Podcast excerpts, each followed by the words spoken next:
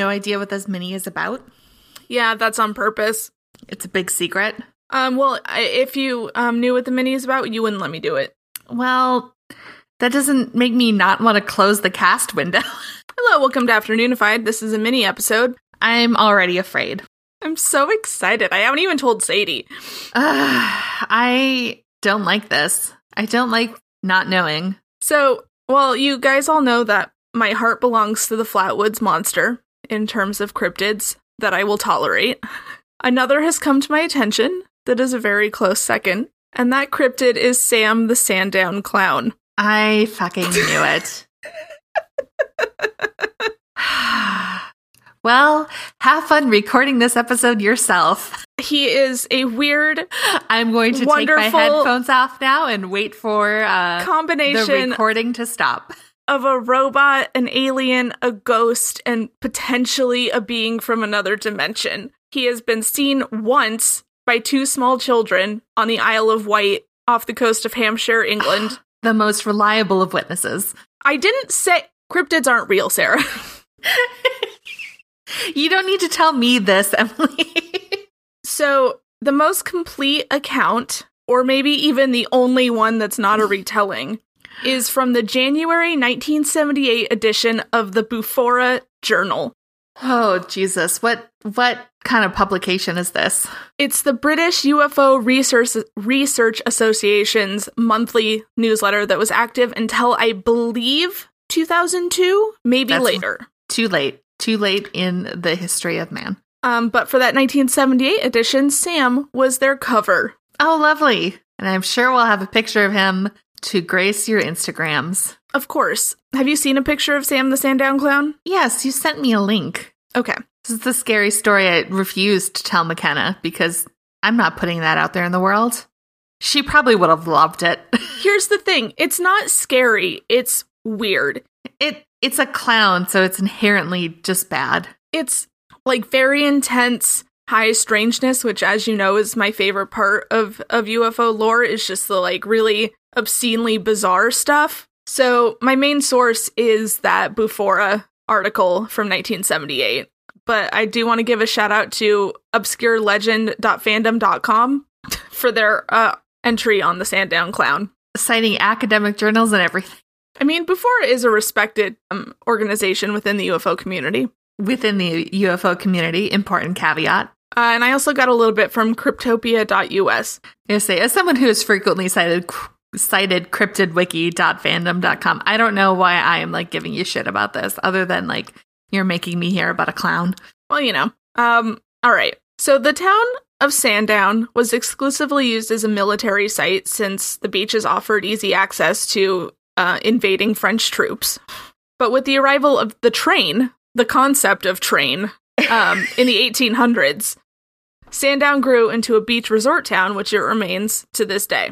Apparently, it's very cute. It sounds lovely. It gives me real Oregon coast vibes, which I'm pretty sure England's coast is basically the same as the Oregon coast. Yeah, in places. Our story takes place in May of 1973 when two children, seven year old Faye, which is a pseudonym, and a seven year old nameless boy, who I guess didn't get a pseudonym, uh, were vacationing with their families near the town of Sandown. I'm gonna find out that the British pronounce it some dumb fucking way, like San Sandon or something. And honestly, I would I would not be surprised if it was Sandon. It's literally S A N D O W N. So, Oh yeah, that's way too many vowels. You can't pronounce all of them. What are you thinking? of course not. Yeah, them and people in Massachusetts like need to learn that if there are letters in a word, This is reminding me that I forgot to look up a, pron- a pronunciation for today's episode. Continue. we'll work it out probably on air. Don't worry. Um, okay, so the two children were playing in an area near the local golf course when they heard what was described as a siren like wailing. Oh, I hate it. It shouldn't make noise. Emily, why does it make noise? Oh, Sarah, you are in for it. Oh, okay. So the children followed the noise across the golf course and towards a swampy area outside of the Sandown Air- airport until the noise suddenly stopped. Uh, because they were children and not rational thinkers, they kept going to try and find the source of the sound. And eventually they came across a wooden footbridge that crossed over a stream. And as they approached, a three fingered blue gloved hand appeared from under the bridge. Oh, no. No. No. No. The children were too far away to make out much of what the creature attached to the hand was, but they watched it fumble with a book that it, that it dropped into the water. The creature then picked up the book and left the stream and headed towards a nearby windowless metal hut with movements described as high need hopping.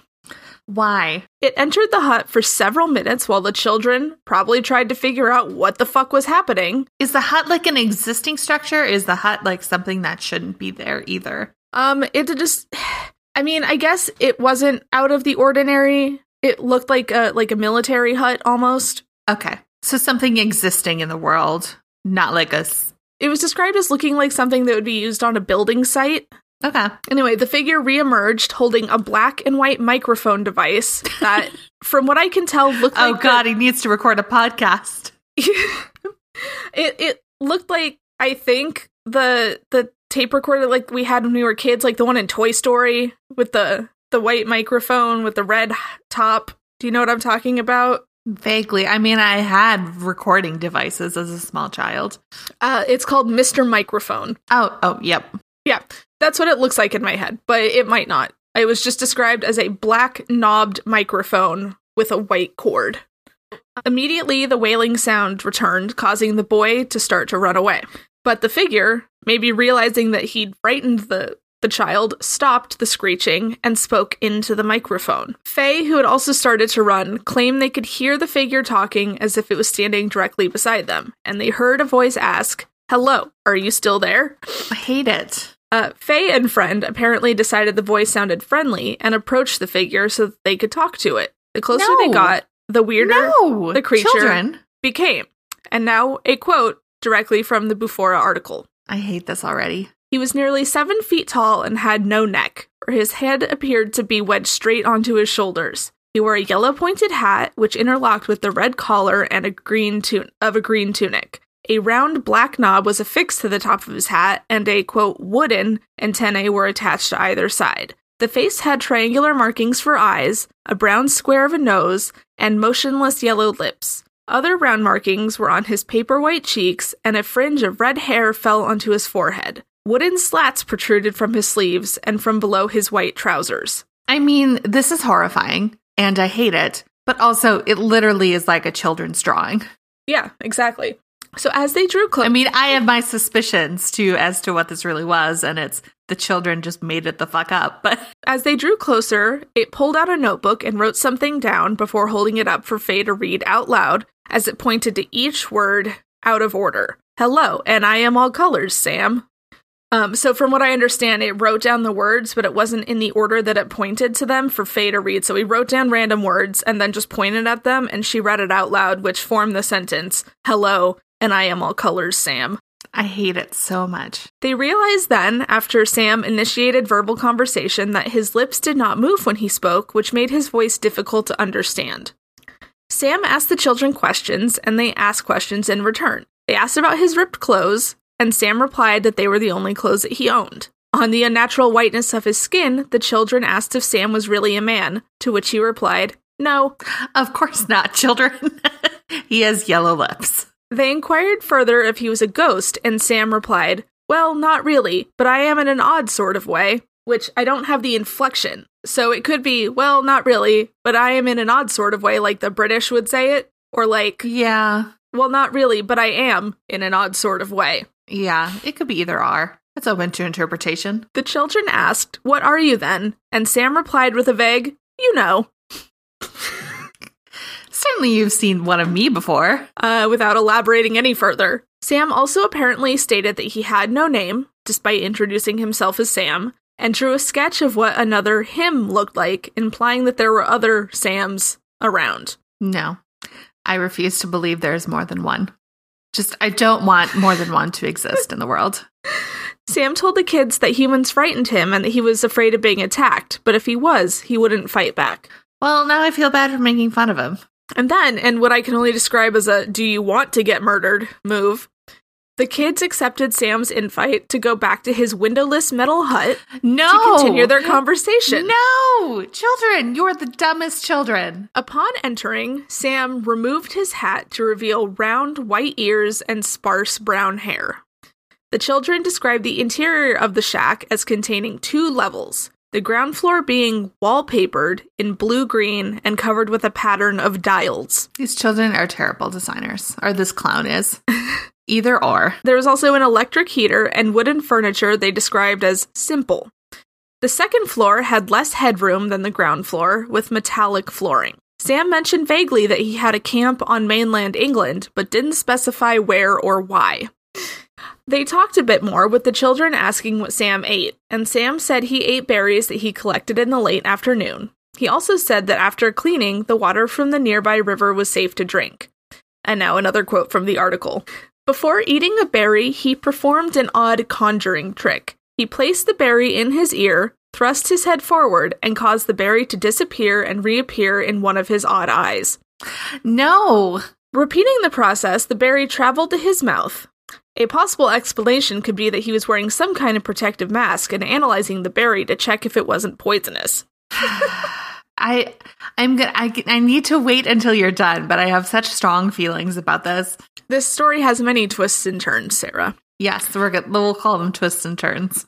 After 30 more minutes of conversation, Faye and her friend bid Sam farewell and retreated back across the golf course. They told the first man they saw, a groundskeeper, that they had seen a ghost, but he didn't believe them.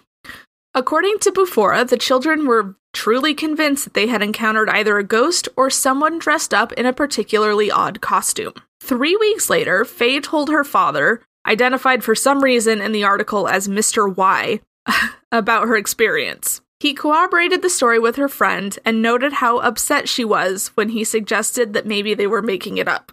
He also noted that her friend was very reluctant to talk about the experience. It is, of course, Reluctant, or he had forgotten about it. re- And reluctant, specifically reluctant. are you sure though? Are you sure? I mean, I didn't speak to him directly, but from the description, it sounded like he was afraid. But you're taking this guy's word for it, is what I'm saying. I'm taking the Bufora article's word for it.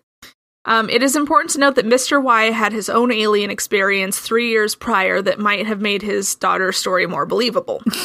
this explains so much. no, just wait. It's, like I said, going to get weirder. So, three years earlier, on Tuesday, October 20th, 1970, Mr. Y was driving towards St. Helens on the Isle of Wight on his way to visit a friend. To his right, Mr. Y saw a large, multi lit aircraft flying low over the marshlands along the River Yar. He pulled over to observe the craft and noted that a wide ring of seven or more lights could be seen, each of them a large and clearly defined spe- sphere, like a bright red cherry, and interspersed with a turquoise and white light. No sound could be heard. Mr. Y resumed driving, and the object continued to fly parallel to him, eventually flying around 300 yards behind his car while rotating slowly. After stopping his car again, Mr. Y got out and started to signal at the craft with a flashlight. The aircraft continued to follow him, and when he reached his destination, his friend also witnessed the object, quote, playing hide and seek between the treetops. Upon leaving his friend's house, the aircraft was gone. Following the incident, Mr. Y would occasionally see single balls of red light in the sky, which would hang stationary or follow him along as though checking his movement. Okay. Two years later, on March 1st, 1972, between 9 and 10 p.m., Mr. Y was sitting on the cliffside at Compton Bay, quote, having been driven there by an unexpected tidal surge, seemingly caused, in part at least, by some form of droning underwater craft. I'm assuming he was on the beach and the tide came in really fast, and so he went up, up onto a cliff to get out of the, the way. Yeah, That's- sounds about right. Yeah. From his location on the cliffside, Mr. Y spotted two yellow lights approximately 40 feet away, peering up, uh, quote, peering up at me like the eyes of some horrible sea monster, uh, not far below the surface of the water. After observing the phenomenon, the tide eventually went back out, freeing Mr. Y, who was able to get back to his car and drive home. So naturally, Mr. Y had doubts that his daughter was lying and told Bufora, Naturally. Mm, and I quote, I get the impression that Faye was somehow taken into a bubble of alien reality created by this strange personage. He told them he had just made the hut. Also, Faye told me that while they were talking to the ghost, Two workmen nearby were repairing a post. They paid no attention to the weird charade, as though they could not see it. Almost as if the children were imagining this. And thus is the story of Sam the Sandown Clown, ghost, alien, whatever the fuck he might be. Okay, here's what makes me mad about this story is Mhm. that this is the story these children told, being small children as they do. And the adults in their life just took it at face value and told a magazine about it.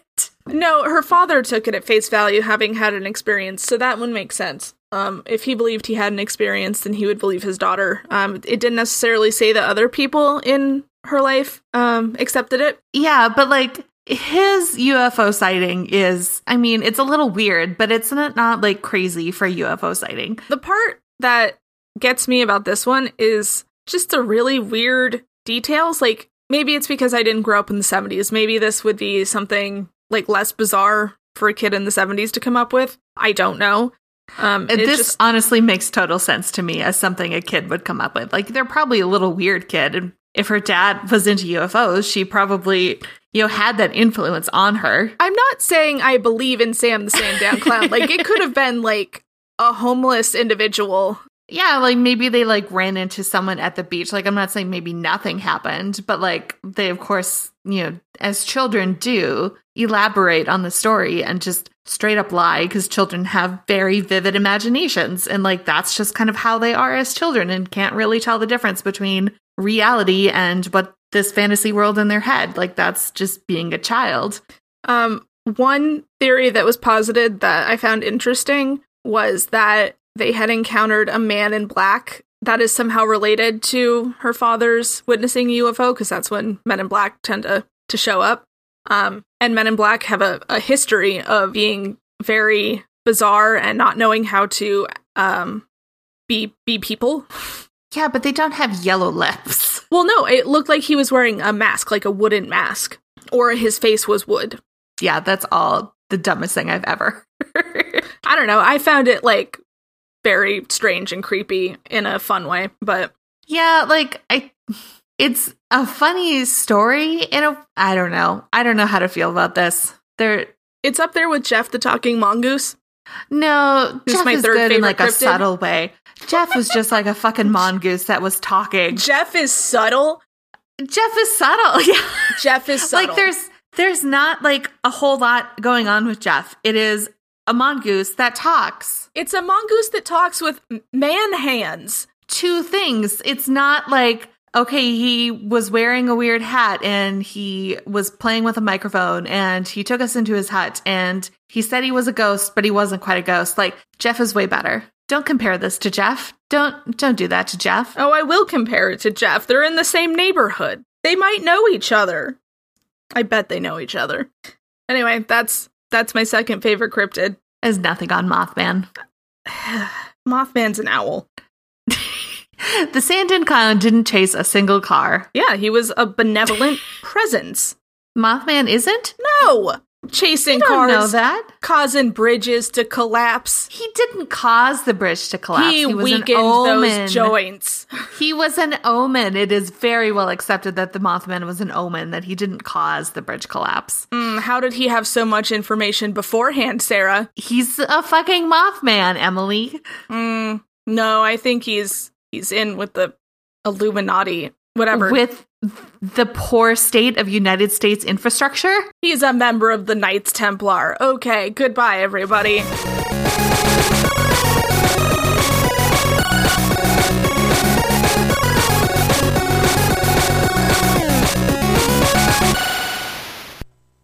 For more podcasts like the one you just listened to, go to SoBelowMedia.com. This, this is as above, so below.